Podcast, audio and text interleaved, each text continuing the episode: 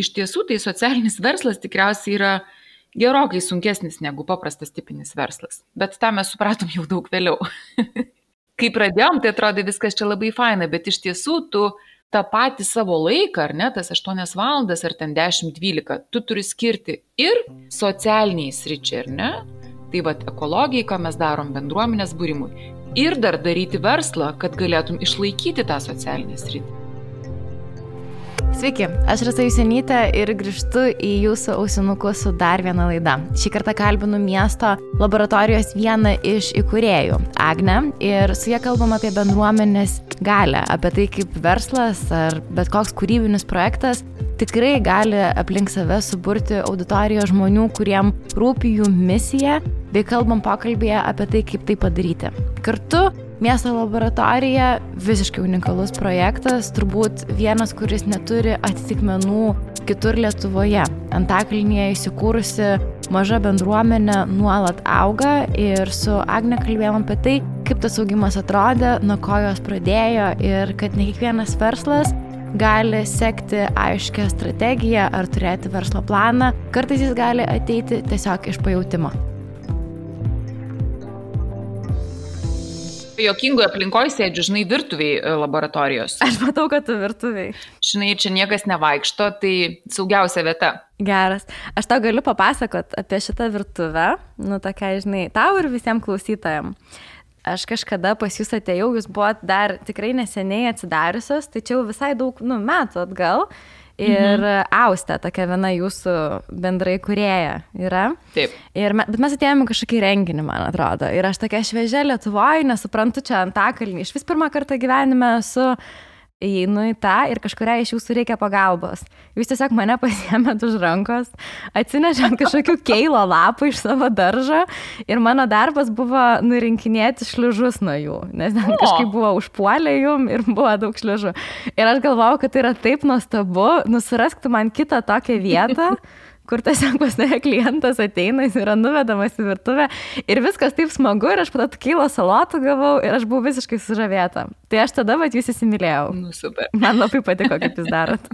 O žinai, tave čia norėjau pasikviesti, pasikalbėti, nu, būtent apie tą bendruomenės aspektą, nes jūs sukūrėt ne tik verslą, bet jūs sukūrėt ir bendruomenę. Mhm. Ir aš kažkaip pat labai norėjau su tavim uh, į tai įnerti šiandien. Bet pradėkim nuo pradžių. Tai jeigu kažkas nežino miesto laboratorijos, prieš kiek laiko prasidėjo ir kur jūs maždaug, kokiam taške jūs dabar esat? Tai miesto laboratorija prasidėjo jau prieš kokius e, šešis metus, bet tuo metu ji dar nebuvo tokia fizinės vietos tokios kaip ir neturėjo. Tiesiog buvo toksai ore kažkoks tai darinys, e, nes mes pradėjom nuo Antakalnio bendruomenės daržo, kur sustikom visos, visos moteris. Ir tada, kai nusprendėm, kad norim kažką daugiau, tai va taip ir gimė tas kažkas tai, ką norim, norim daryti. Ir iš tiesų tuo metu gavom tokį fantastinį patarimą, kad mums reikia dabar ne patalpų, nes aišku, mes iš karto pradėjom ieškoti patalpų, kur čia galim įsikurti, kur čia galim pradėti savo veiklas, bet mum davė tokį patarimą, kad sakė, jūs ne nuo to pradėkit, jūs pradėkit nuo bendruomenės būrimo aplink save. Ir jau kai matysit, kai žmonės pradės žinoti apie tokį darinį, kad jūs planuojat, kad jūs norit kažką daryti, bet tada jau galėsit pradėti ieškoti patalpų. Tai mes iš tiesų taip ir padarėm mes pradėjom taip garsiai trimituoti, kad mes norim bendruomenės centro, mes pradėjom organizuoti įvairias veiklas, mus priemė seniūną savo patalpos seniūnijose, mes darėm renginius prie bendruomenės daržo, sapiegų parke, laukia, kol dar sezonas buvo. Ir e, rinkom ten pinigus, kepėm piragus, darėm vienos dienos restoranus įvairiausius, kur žmonės e, ne tai, kad pirkdavo, bet galėdavo aukoti tiek, kiek jie nori ten už tą sumuštinį. Bet uh, kai tu pasakai, kad tavo tikslas vat, yra toks kažkoks tai centras, ar ne, kurie galės po to ateiti ir leisti laiką, tai žmonės tuo patikėjo iš tiesų nuo pat pradžių ir kažkaip nebuvo labai sunku. Tai va, o tada tik tais vėliau jau taip nutiko, kad tas visas e, sapiegų parkas taip transformavosi iš tos buvusios ligoninės. Ir mes tada išnuomavom čia nais e, vieną pastatą. Jūs iš viso buvote sapiegų parke before it was cool. Taip, Kai mes e, pradėjom sapiegų parke, tai dar buvo ligoninė. Iš tiesų buvo ligoninė su pacientais e, parke besivažinėjančiais, dar būdavo vartai nakčiai rakinami, ten įėjimas tik iš vienos pusės, nori patekti parką, turi apeiti aplinkų jį iš kitos pusės, žodžiu. Nu, toks buvo komplikuotas dalykas, bet jisai toks buvo ramus ir fainas, tai labai dviprasmiškas jausmas, nes e, tada čia voverės gyveno, tada čia daugiau paukščių buvo, jie suko lizdus, o tada, aišku, ateina žmonės, ateina triukšmas, na ir voverės aš jau nemačius gal porą metų šitam parke. Tai savi pliusai, savi minusai. Nes labai lengva ateiti į vietą, kuri jau yra visa iščiustita ir ten viskas yra padaryta ir paruošta ir tas sapiegų parkas dabar daugiau mažiau tą visą net tech bendruomenę turi. Ir jau atsidaryti tenai galbūt kavinukę tai yra toksai, nu visai gal ir lengvas dalykas. Nors, nu turbūt niekada nėra lengva cateringo verslą atidaryti, turbūt nuo to reikėtų pradėti. O taip, jeigu gali nedaryti kavinės, tai nedaryk, čia kiekvienas pasakytų, kas yra pabandęs šitą reikalą. Tai va, bet mes tai tuo metu, kai atidarinėjom, tai nu, negalvom tiesiog kaip apie kavinę, ar ne? Mes labiau galvom kaip apie tokią erdvę, uh, kuri būtų faina, kad ten galėtų ateiti žmonės, kad ten galėtumėm daryti renginius, kad visokias iniciatyvas galėtumėm priimti. Ir ta kavinė, jinai tokia kaip, kad išlaikyti tą pastatą, ar ne, tas sienas ir tuos žmonės, tai tada kaip ir neša pajamas ta kavinė. Bet ne tik, iš tiesų ta kavinė dar buvo toks kaip vienijantis paimtas dalykas, nu, nes maistas vienyje žmonės, ar ne? Tai nieko nepaslaptis. Ateiti tiesiog kažkur tai kažkokį tai pastatą, ten seninijos salė yra viena, o ateiti į centrą kažkokį, kur yra kavinė, kur tu gali pasėdėti, išgerti ten kavos, suvalgyti kažkokį desertą, yra kita, ne? visai kita atmosfera tu sukūri. Tai va, nes tas, mes dar taip labai norėjom reabilituoti tą žodį bendruomenės centras, tą junginį žodžių, nes visi galvojo apie tai kaip tokį kaimo bendruomenę, kuri turi skirtą triobą, susirenovavo iš europinių pinigų ir ten švenčia Kalėdas, Velykas, ten čia su visa pagarba kaimo žmonėm, bet tiesiog va, tas bendruomenės centras buvo įgavęs tokį kažkokį tai, nu, neskanų kažkokį tai neigiamą atspalvį, ar ne? Ir mes labai norėjom parodyti, kad, nu, nebūtinai, kad bendruomenė tai gali būti ir mieste, ir nebūtinai ten kaimo troboj ir gali būti labai šiuolaikiška, visi, kurie užeina pas mus, sako, o tai čia pas jūs kaip kokiam ten Berlyne ar Kopenhagui. Tai va, tai kažkaip labai norėjom reabilituoti ir manau, kad mums labai pasisekė tą žodžių junginį parodyti, kad jisai gali būti kitoks. Žinai, jūs esat truputį kaip nebegėda, nu, man atrodo, Beta Tiškevič padarė lygiai tą patį dalyką, kad sukūrė, dabar jau jos turi elektroninę parduotuvę kur gali pirkti ten asorti sekso prekių. Aš kažkada juokdavausi iš betas, kad yra taurelių dealerė Lietuvoje, nu, nes visą laiką eidavo į omnivą ir su, su pilna kuprinė taurelių. Bet uh, viskas prasidėjo nuo to, kad jos kūrė turinį ir kūrė bendruomenę, kuri patikėjo tą idėją, o visas verslo modelis tik tai vėliau atsirado.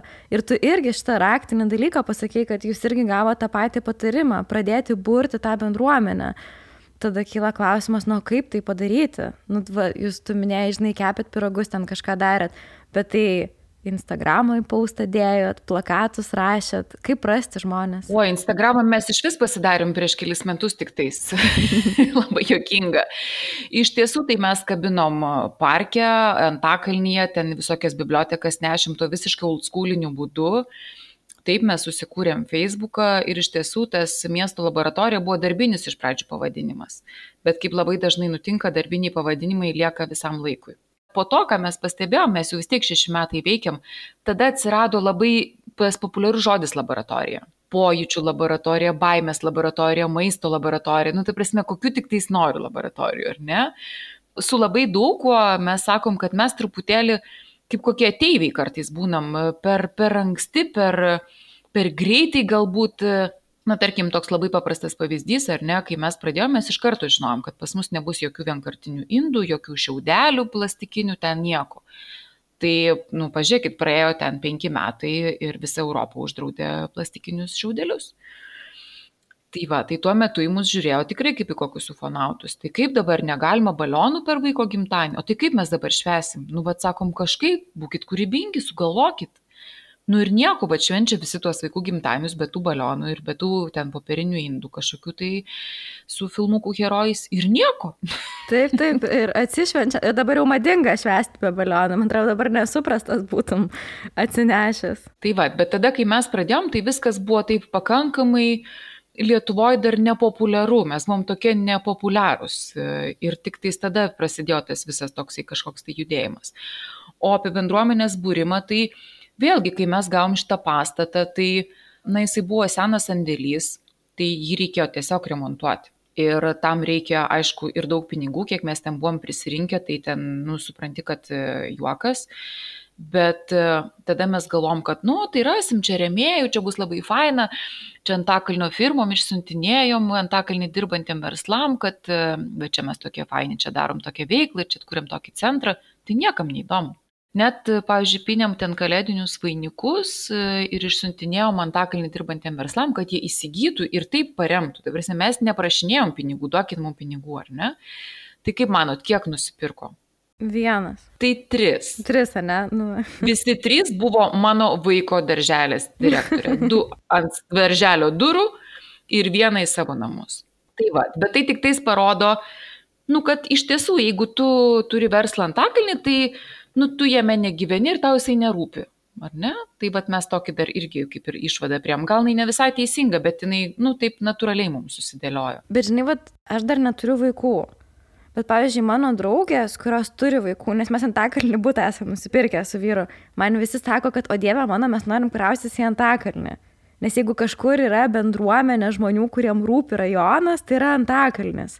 Ir ta taip įdomu, nes ten man draugas pasakoja, kad yra tokie mamų parke susikurti paštomatai, kur jos ten keičiasi. Vienas stovi kaip tik prie miesto laboratorijos sienos. Ir kaip įdomu, žinai, kad vyksta va tokie dalykai, kad miesto laboratorija, nu apskritai jūs toks bendruomenės projektas, šitaip išdygęs esat, mamos yra belė kokia bendruomenė susikūrusios, o verslai labai toli nuo to tokia atoskira labai didelė. Taip, taip, absoliučiai. Tai prasme, verslas ir tai, ką mes darom, tai mums dažnai, ypač pradžioj teko susidurti, kad nu, mes absoliučiai skirtingose ligmenyse esam, kai vad kalbi su verslu ir tada supranti, kad jie klausia apie skaičius, apie atsipirkimą, apie kaštus, nu, ta prasme, visai apie kitus dalykus, o tu ne apie tai truputėlį. Iš tiesų, tai socialinis verslas tikriausiai yra gerokai sunkesnis negu paprastas tipinis verslas. Bet tą mes supratom jau daug vėliau.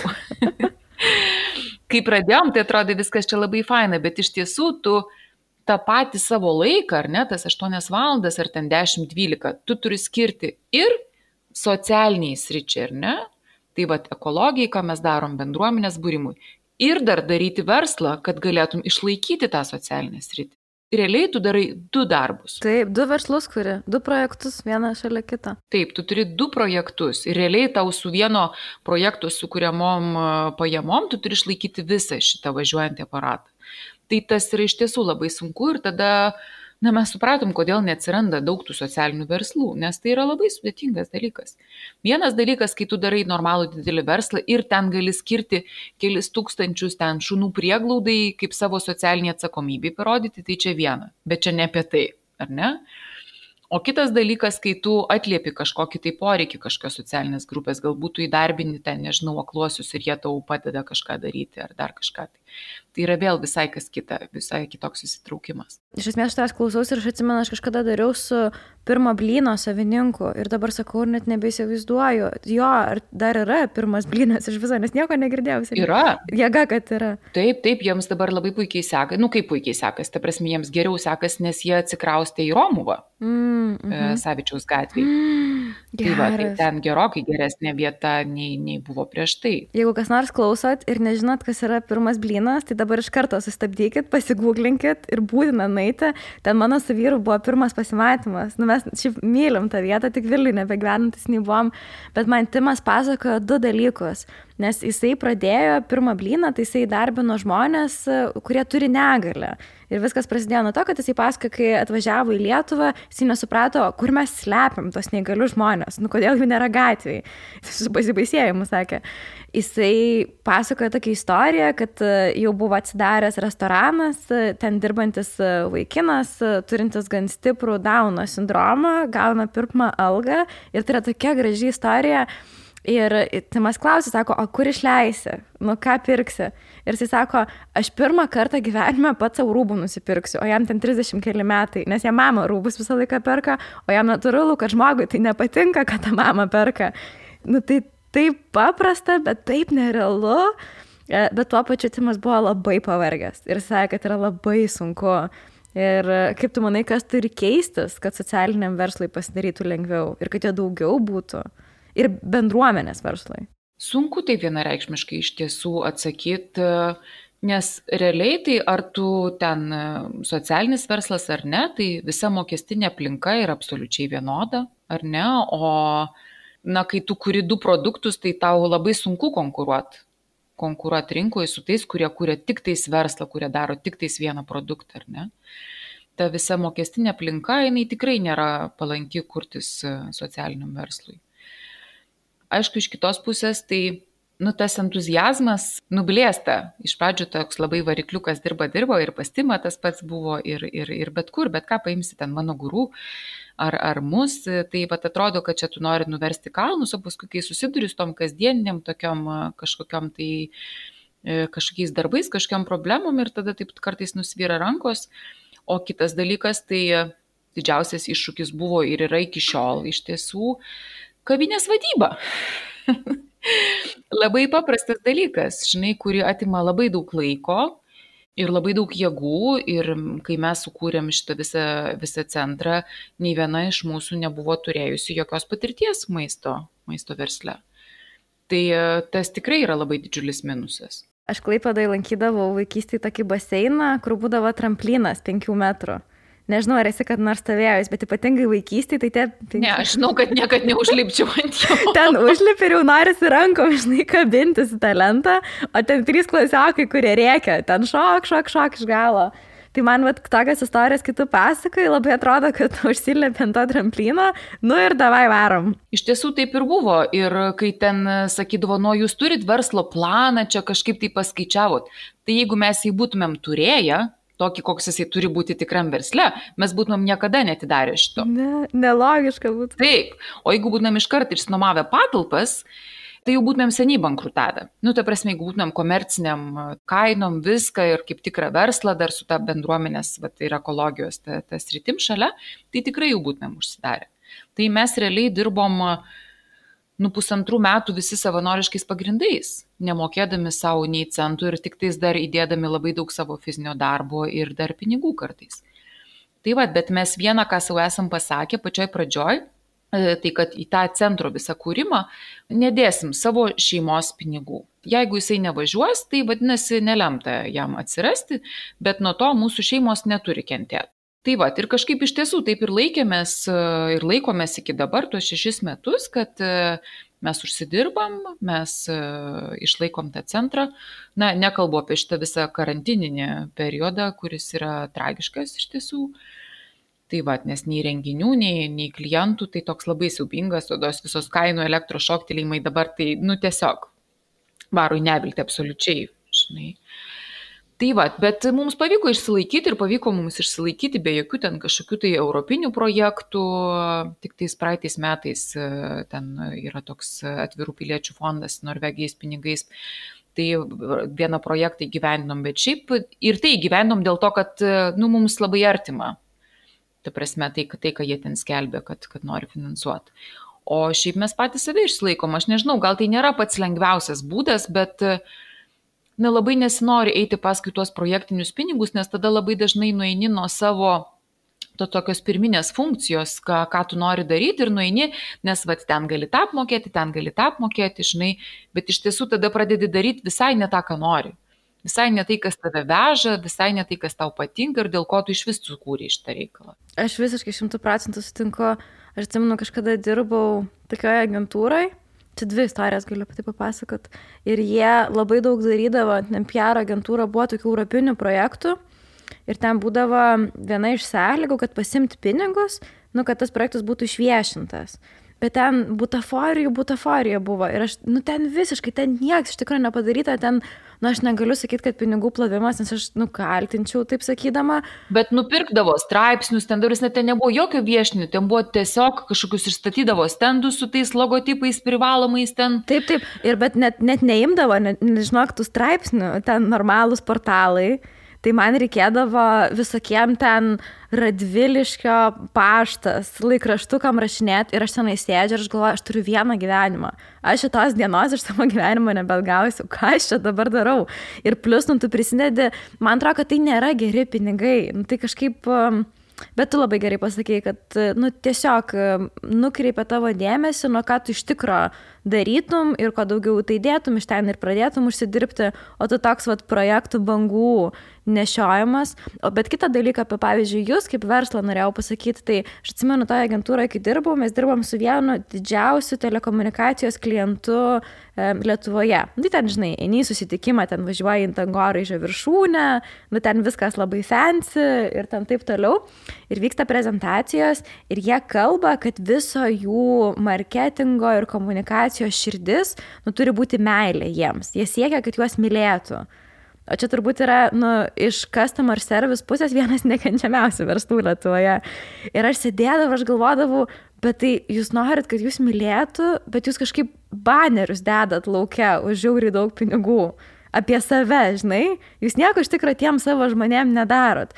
O su jumis yra atvirkščiai, nu, pavyzdžiui, ar tai pirmas blynas, ar jūs, nu, jums žmonės tikrai, pažantakalnį, nu, šiaip net visam Vilniui, jums jaučia meilę. Na, tas verslas, kur kažką žmonės pajaučia jum. Ir čia yra sunkiausias dalykas, ką gali padaryti. Ir aš nežinau, jeigu neturi socialinio verslo ar kažkokios prasmės elemento, kodėl tu tai darai, ar tu gali tai pasiekti. Manau, kad ne. Manau, kad ne. Jo, būtų sudėtingas. Nu, gal kažką ir galima sugalvoti, bet tikras verslas, kad e, spinduliuotų kažkokią meilę žmogui, tai nežinau. Mhm. Ir man atrodo, pradeda keisti šitie dalykai, nes uh, anksčiau verslas, aš esu buvusi tokiuose panelinėse diskusijose, kur kalba, žinai, kad ar verslas yra blogis.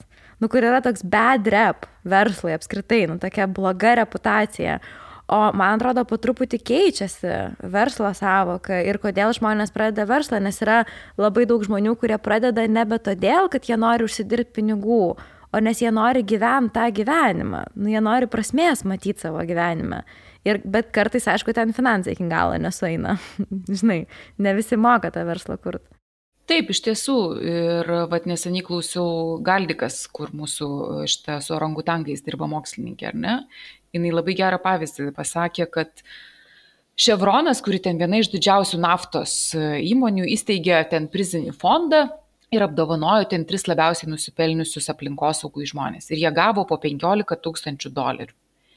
Tai sako, alio, kas yra 15 tūkstančių dolerių? Tai yra nieko ar ne, kai vidutinis ten metinis atlyginimas Amerikoje 60 tūkstančių.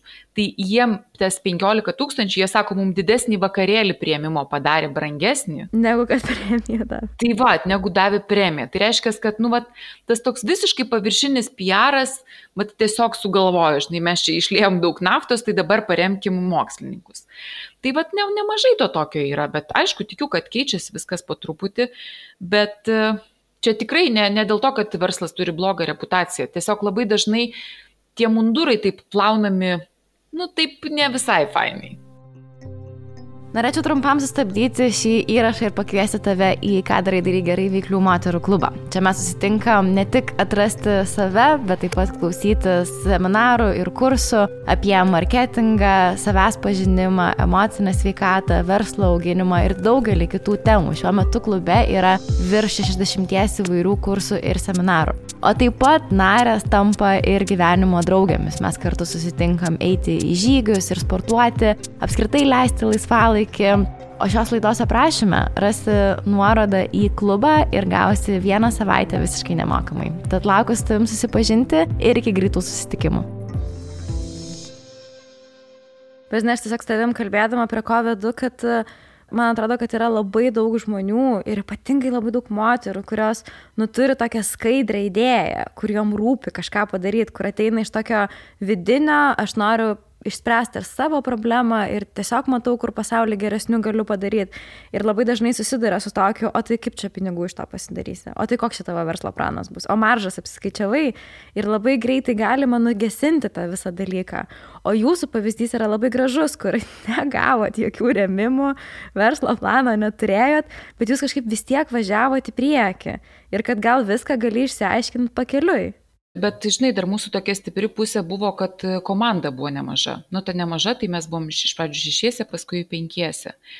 Nes, pavyzdžiui, vienas arba dviese, tai tikrai būtumėm nepadarę. Tai prasme, būtų absoliutus perdėgymas ir nebūtumėm net sukūrę, nežinau, penktadalio to, ką sukūrėm. Nes kai mes buvom penkiese, tai nu tikrai pradžioj žiauriai buvo sunku ir fiziškai, ir, ir emociškai, ir, ir visai kaip, žinai, kai tu gauni raktus, o tada tu galvoti, kaip aš sumokėsiu, žinai, čia už tą pirmą mėnesį nuomą. Net ir kokia jin ten nebūtų baisiai didelė, žinai, bet vis tiek ateina komunalinės ir laba diena ateina žiema, o mes raktus gavom gal nežinau, rugsėjį. Mhm. Kai mes matydavom, kad viena jau pradeda važiuoti stogelis taip lengvai, tai tada išleisdavo ten porą dienų pailsėti ir tada kažkaip, žinai. Ir mūsų tos patirtis labai uh, skirtingos buvo ten.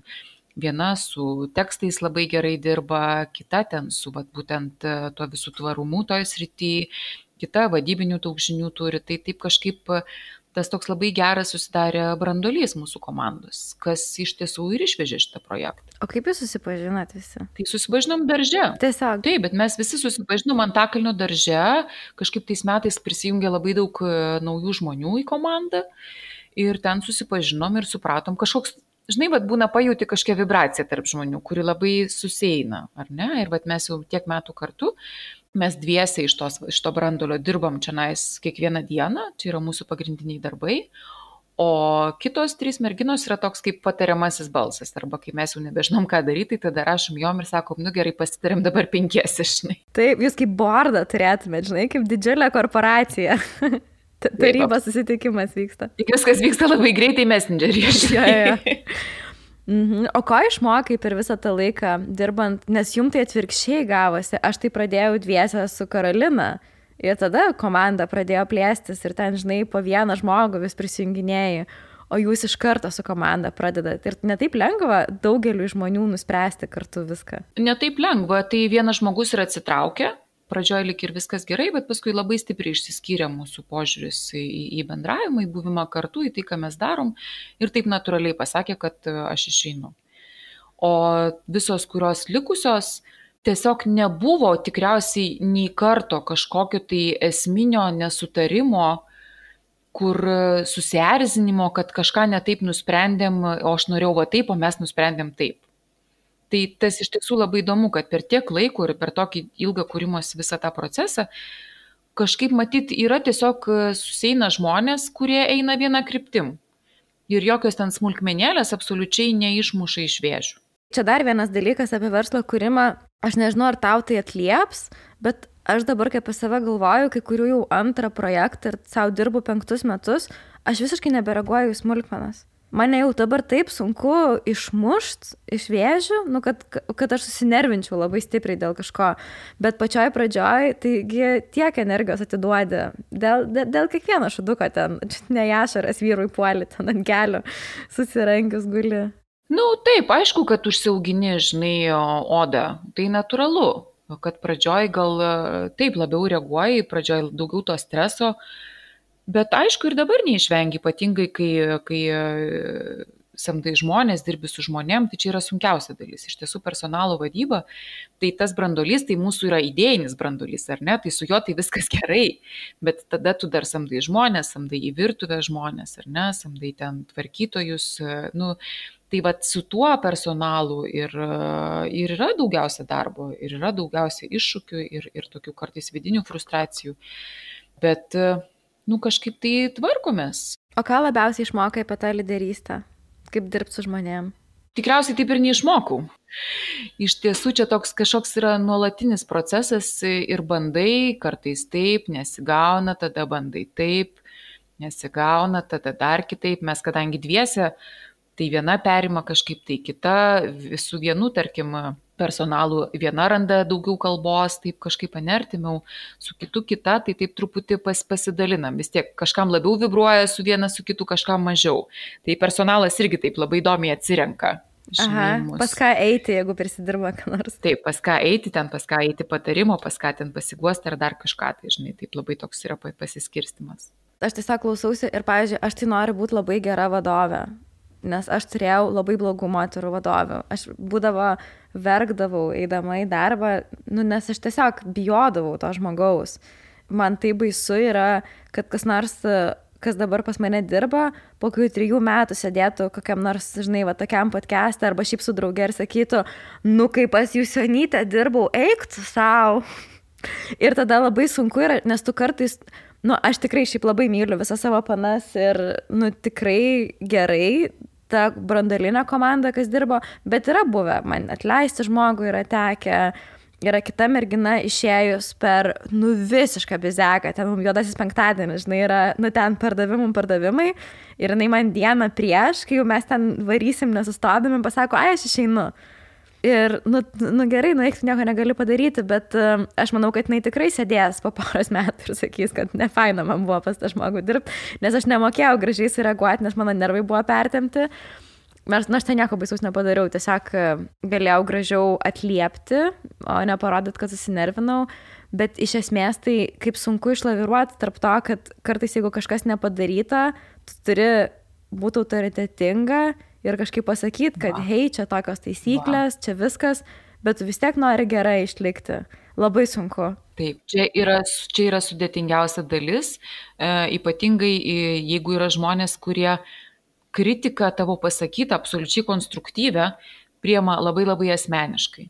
Nu, jeigu tu pasakai, kad kažką netaip padarėjai arba nepadarėjai, tai, nu, klausyk, tai taip ir yra, nu tu nepadarėjai, ar ne? Bet tada tam žmogui atrodo, va, ir vėl man čia nais, ir vėl aš negerai, ir aš neįtinku pastoviai. Nu, bet jeigu tu nepadarai to paties ir nepadarai ir nepadarai, tai ir neįtinki.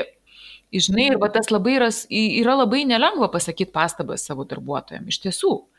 Ir dar žinant kai kurių audringą kažkokią tai reakciją, bet, nu, kitaip nevažiuosi ypatingai kai tu dirbi aptarnavimo srity, kaip mes ar ne, tai na, tu turi pasakyti pastabą, nes tu, nori, tu žinai, kaip klientas nori būti aptarnautas, nes tu pats žinai, kaip tu nori būti aptarnautas, ar ne? Ir nu, niekur tu nesidėsi, tu privalai sakyti pastabas. Ir tas tikrai nėra lengva ir tikrai dar ką mes pastebėjom, kad žmonės dažnai ateina, ateina į miesto laboratoriją. Čia pas jūs viskas žalia, taip faina, čia bendruomenė bet ateina dirbti padavėjo poziciją, ar ne? Bet man reikia padavėjo, aš nepriemiau jūsų dirbti renginių organizatorium, komunikatorium, ar ne? Man reikia padavėjo, kuris atlieka labai iškes funkcijas, o tada padirba kelis mėnesius ir sako, žinot, aš tai nusivyliau už to darbu, nes aš atėjau ir tikėjausi kažko kito. Tai mes po to, kai gavom tokią pastabą, tada kiekvieną kartą, kai darbinam ten, nežinau, indų plovėją padavėją, tai prasme, ar jūs tikrai žinot, kur einat? Nu, ta prasme, nes tos funkcijos nėra kažkokios ten, žinai, tu tiesiog dirbi padavėjo darbą. Kasa, kava, piragėliai, nu žinai, nieko kažkokio tai stebuklingo. Nors ir dirbi miesto laboratorijai, kuri tipo žiūri faina. Tai va, tai tą mes irgi supratom, gavom tokią pamoką, kad, nu tiesiog perklaus žmonių. Ar tikrai, nes kartais tikrai ateina meniški žmonės, kūrybingi, bet jie ateina į padavėjo poziciją darbintis ir tu matai, kad nu, nebus. Taip, kurie labiau turbūt norėtų tiesiog sėdėti miesto laboratorijoje ir rašyti, ką nors savo užrašinę ar ten žurnalą skaityti. Tai taip, žinai, ir jie ateina dėl to, kad mes labai faini, bet jie nepagalvoja, kokią poziciją jie ateina. Bet žinai, štai tu pasakoji, aš prisiminiau, man šturmų šviturys kažkada jie rusniai turi tokį restoranas yra ir jie suprato, kad pas juos irgi visai dažnai, pavyzdžiui, darbinasi žmonės, kurie galbūt nemeniški ir jauni, o kurie turėjo kažkokias labai geras pareigas, nu ir yra tiesiog perdegę. Ir jie, žinai, nori pabėgti ir tau tada atsiunčia sveką, kur yra ten CEO marketingo, ten, ten ir ten, o darbinasi, jinai padavėjo pas tave nori būti. Ir jie tiesiog sukūrė tą poziciją. Nu, jie kažkaip, čia žinai, skiriasi nuo jūsų, kai jaunas žmogus mhm. darbinasi, bet man taip faina, jie tada sugalvojo, kad jie tada tikrai supranta, jie sukūrė dvi tokias pozicijas, kad nuo visko perdegusiems žmonėm leisti ateiti rusniai gyventi Geras. ir reabilituotis. Nes tas žmogus tai tikrai supranta. Žinai, ta, ta, ta moteris ar vyras, jie patys varo į tos visus fancy restoranus. Jie žino, kas yra geras aptarnavimas. Ir jie patys nuostabiai aptarnauja. Tai žinai, gal idėja ir jums. Nes mes dabar irgi, žinai, kadangi tikrai darbuotojų trūkumas yra dabar siaubingas. Na tiesiog ir e, jaunimas yra siaubingai nelojalus, prasme, ir išlepęs, ir nelojalus. Čia tikriausiai nespaudai, žinai, reikėjo sakyti. Bet... E, ne, ne, bet mano ta mergina, kuri išėjo periodai penktadienį, tai irgi labai jaunimas. Aš myliu jaunimą, bet kartais užsirauni. Bet e, mes ką galvojame, mes turim dvi seniorės ir pradedam galvoti, va čia kaip tik šią savaitę, uh, kad galbūt bandyti labiau eiti į būtent tų žmonių prieš pensijinių amžiaus žmonių kažkaip tai paiešką kurie ir lojalesni, ir jau matė gyvenimo, ir žino, ko nori. Ir... Čia labai gera idėja. Mhm. Nes tas, tas jaunimas, tie studentai, kur ta pas tave ateina, padirba du mėnesius, sako, nu gerai, aš dabar išvažiuoju vasarai, bet aš tave priemiau sezonui vasarai. nu, nu, man vasarą reikia, mes tave dabar apmokėm, tu man negali išeiti.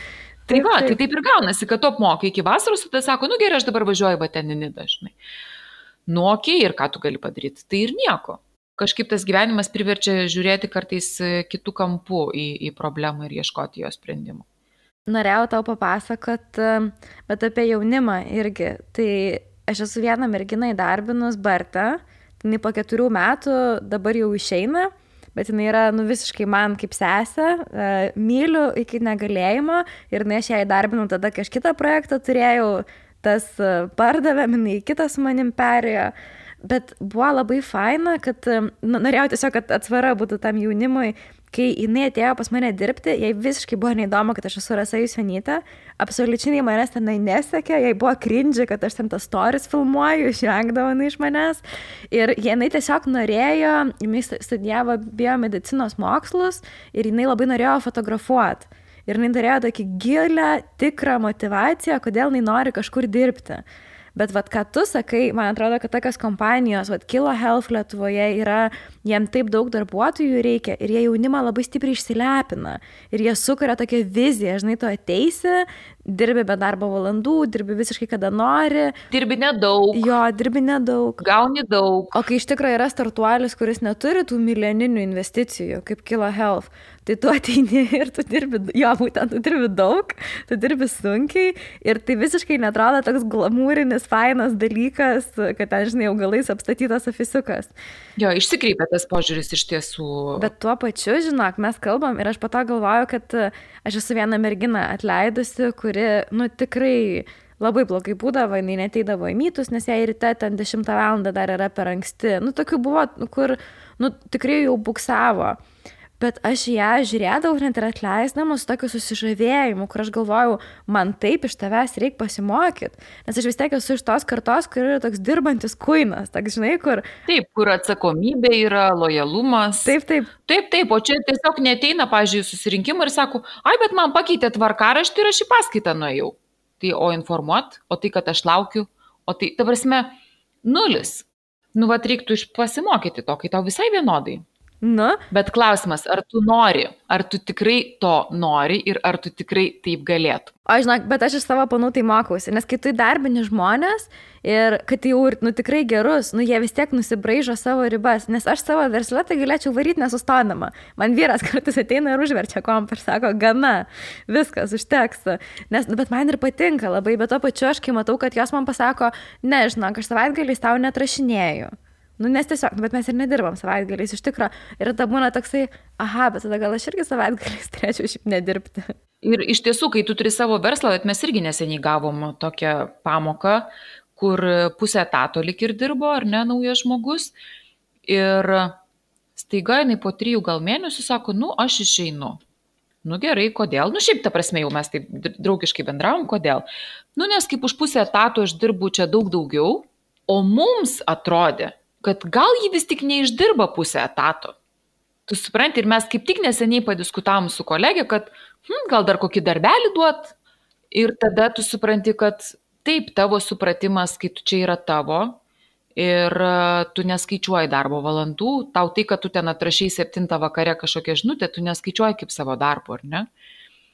Tu galbūt fiziškai skaičiuoji, kad kai mes ateinam čia į ofisą, tai va, jeigu aš išėjau ten šeštą, tai jau kaip ir baigiau darbo, tai kad dar ten bendravau su kažkuo telefonu ir dar ten messengeriu ir dar kažką atsakiau pakeliui ten telefonį, tai tu neskaičiuoji, o kitas žmogus, kurį tu darbini, jisai viską skaičiuoja. Jisai skaičiuoja kiekvieną savo ateimą, kiekvieną telefono pakelimą, kiekvieną žinutės atsakymą. Ir tada jam atrodo, kad jis iš tiesų dirba daug daugiau. Tai va, čia toksai klešas tada labai gaunasi, žinai, tarp tavęs ir samdomų darbuotojų. Taip, ir suprasti reikia founderiui šitą dalyką, nu, kad va, nedirbs taip, kaip tu dirbi.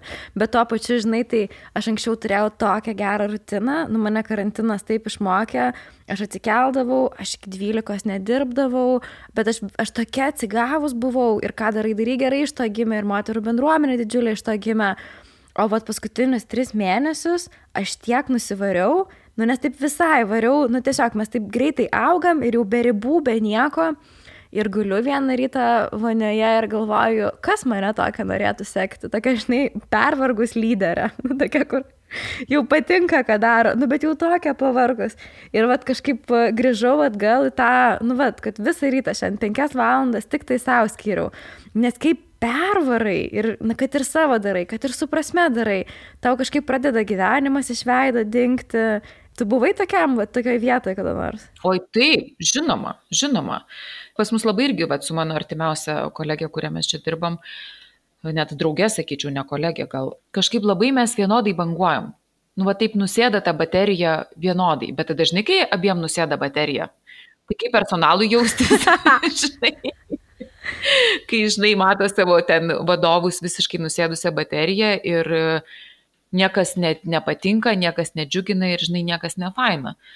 Tai va, bet aš manau, kad natūraliai yra tos bangos, kartais net ne dėl to, kad fiziškai esi pavargęs, bet galbūt kažkur išsisėmiai, galbūt kažkas, žinai, ne taip, galbūt jau visko per daug, galbūt reikia kažką keisti kaip ten tos yra santokos krizės, tai matyti ir verslų yra krizės ten 3-5 metų ar dar kažkiek. Taip, tai, taip. Žinai. Šiaip sako, jeigu verslas 3 metus išgyvena, nu čia tokia klasikinė, žinai, tai jau išgyvensiu, mhm. viskas bus gerai. Nu gal dar kokia dešimtmečia arba tikiuosi ne penkmečia bus. Žinai, dar ką norėjau pasakyti, kad aš su terapeutė savo kalbėjau, nes aš kažkada ant savęs buvau supykus. Nu, čia dabar paskutinį kartą pagavau, aš sakau, aš atsimenu, aš su jumis prieš du metus sėdėjau šitoj vietoj, visa nusivarius ir aš jums pasakau, kad aš neturiu gyvenimo balanso, kad mano visas gyvenimas tik tai darbas ir nuo to viskas kilo, aš ten vėl draugų turėjau, nes prieš tai tai buvau viską tik tai darbui atidavus. Ir kaip aš vėl atsidūriau šitoje vietoje ir aš taip supikau ant savęs ir jinai man sako, o tu manai psichoterapeutam taip nebūna. Visiems tai būna, taigi čia taip, ciklai yra. Taip. Tiesiog e, vienintelis dalykas, ką tu padarai, tu, tu jau greičiau gali pastebėti. Jeigu kažkada tris metus taip variai, tai dabar tris savaitės tai padarai ir jau stabdį spaudė, nes jau žinai, kad reikia stabdyti. Tai man tai patiko, tai asmenis, aš jau labai padėkojau už šitą. Nu, kad nesupykti irgi ant savęs, žinai, kaip ant founderės verslo. Ale kiek tą pačią pamoką gali mokytis, tai kiekvieną kartą tiesiog vis greičiau išmoksti išspręsti. Taip, bet faktas, kad tau, žinai, įmonė yra didžiausias spaudimas visą laiką didžiausias spaudimas, didžiausia atsakomybė, žinai, vad kai karantinas prasidėjo, tai tas labai pasijauti, žinai, į tave žiūri visi dideliam akim ir sako, kas dabar bus, o tu nežinai, kas bus. Ir tu lauki tada, žinai, ten seki naujienas ir žiūri, kas bus. Tai va tas labai labai pasijūtė. Tas karantinas mane tai išmušė iš tiesų kaip, nu, va, kaip, kaip lyderį iš, išvėžių šiek tiek, kad tada ta atsakomybė už tos žmonės yra didžiulė, ir, o tu nieko negali jiems pasakyti, nes tu nežinai, kas bus. Bet dabar jau vat karantinas baiginėjasi ir Ar jauti, kad viskas grįžta tokiu naujų gūsių? Ne, absoliučiai nejaučiam. Dabar mums yra visiškas dugnas. Ne, ne. Prasme, tokio dugno, koks, koks yra dabar, nėra buvę. Tai gerai, tai ką reikia daryti, kad jums pasikeistų viskas? Duok man instrukcijas. Žmonės vėl turi pradėti norėti eiti iš namų, nori, norėti eiti pusryčiauti, žinai, su, su vaikais, eiti savaitgalį iš namų, ne, nors ir blogas oras dabar. Nu, žinai, labai daug tokių, tai visada būna sausi vasarį sunku. Bet e, taip sunku kaip dabar, tai tikriausiai nėra buvę, žinai. į renginius žmonių irgi mažai susirenka. Nu, nes vis tiek visi dar yra truputėlį įsibaiminę, viskas vyksta viduje, nelaukia. Nu, toksai, žinai. Nors mes vat, su Goda kalbėjom, o gal mes jau nusibodom žmonėm. Ta prasme, gal jiems nusibodo ta miesto laboratorija, gal yra prisikūrę aplinkui daug įdomesnių vietų, kurie eina. Sunku pasakyti. Nu jo. Žinai, gal mes buvom įdomus prieš penkis metus, bet dabar jau mes išsisėmėm. Bet to pačiu tada kyla klausimas, kaip atsinaujint. Tai taip, tai mes einam dabar savo galvose per, per visokius tokius, žinai, tranzitinius periodus, galbūt iš vis laikas kažkam perleisti, kuris ateis su naujom idėjom ir, ir vystys visą tai toliau. Šito irgi netmetam. Ateidami mes iš tiesų neturėjom tokio, žinai, backup plan, ką reikės daryti, nors aš vis karts nuo karto pagalvodavau jau nuo kokių antrų metų vystimo, kad kas bus, kai mums nusibos ir kai mes norėsim atsitraukti. Tai va, ir tik, tikiu, kad vis tiek ateis vieną dieną tas laikas, kai tu jau visai išsisemi ir nori perduoti toliau gyvenimą, žinai, tos miesto laboratorijos. Tai aš tai taip suprantu, taip girdžiu, aš buvau taip pavargus nuo savo žurnalo, jam viskas gerai sekėsi. Nu, bet aš tiesiog išsisėmiau absoliučiai ir pervargus buvau labai. Ir kažkaip galvojau uždaryti, o man draugas sako, tai tu parduok. Taigi yra kažkoks žmogus, kuris labai norėtų turėti. Taip, kuris turi idėjų, nori vystyti toliau, nereikia nuo nulio visko kurti, tai kodėl ne? Taip, ir tada kaip tau faina, tu žinai, išsiskiri su to projektu, kurio jau biški nebenori, bet to pačiu dar ir gauni pinigų ir tada toksai, kaip gerai čia energija apsisuka ratu. Nu, nu, ir tada gali už tos pinigus daryti kitą projektą. Taip, visiškai taip. Tai va, Tai manau, kad labai reikia normalizuoti Lietuvoje būtent tai, ką tu sakai. Pavyzdžiui, kokioje Amerikoje, Australijoje, taigi yra verslų, kurie tiesiog kūrė verslus ir juos po to pardavinėja. Ir jie nebūtinai yra ten tech startuoliai kažkokie. Nes yra žmonių, kurie tiesiog nemėgsta pradėti, jiem daug lengviau yra pasidaryti Exceliukus ir tęsti viską, bet pradėti tai jie bijo. Tai va, to mes matyti iš tų, kur tu sukūrėjai, žinai, įsukai ir tada norisi kažką naujo daryti. Natūralu, gyvenimas. Mes, žinai, dar, man atrodo, labai užsifiksavę būnam ant to, kad e, baigiam mokyklą, gavom vieną specialybę, nu ir važiuojam tą vieną liniją tiesiai. O tai visai taip nėra, taigi gyvenimas pilnas scenarijų, gali būti įvairiausių. Nu tai taip, aš tai baigus Kauno medicinos universitetą. Nu, mama, tai?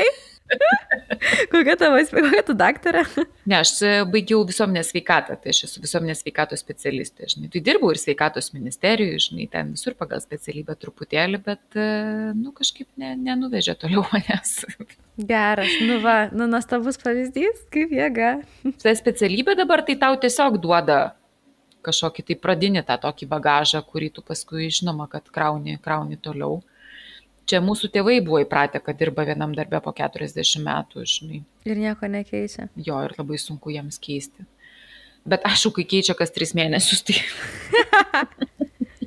Nusvarbu mokėti iš savęs pasijuokti. Klausyk, tai mes tada ir tau e, sakau, ir klausytojams pasižadu, tai organizuosim pas jūs renginius. Kaip tik vietos ieškojom. Jėga, lauksim. Jėga. Ačiū tau labai. Ačiū tau. Iki. Na va, tai tiek iš mūsų, ačiū už pokalbį. Tikiuosi, kad buvo įdomu, o jei buvo įdomu, turiu prašymą. Galbūt gali imti ir pasidalinti tinklalaidą savo socialiniuose tinkluose. Padėsi mums aukti ir padėsi kitiem atrasti šiuos pokalbius. O aš noriu padėkoti visai komandai - Monikai, Vytautui, Paulinai, Rugiliai, Rūtai, Aistei, Bartai, taip pat ir Katai, kuri tvarko šitos tinklalaidės garsą. Mes tengiamės, mes norim sukurti tikrai prasmingą platformą, kur moterys pradedančios verslą galėtų ateiti ir atrasti visus atsakymus nuo finansų, nuo tų pačių maržų apskaičiavimo iki Facebook reklamos ir taip pat daug visko apie emocinę ramybę, nes ji yra nekiek mažiau svarbi. Tad ačiū už tai, kad klausėt, o mes susitiksim kitose epizoduose.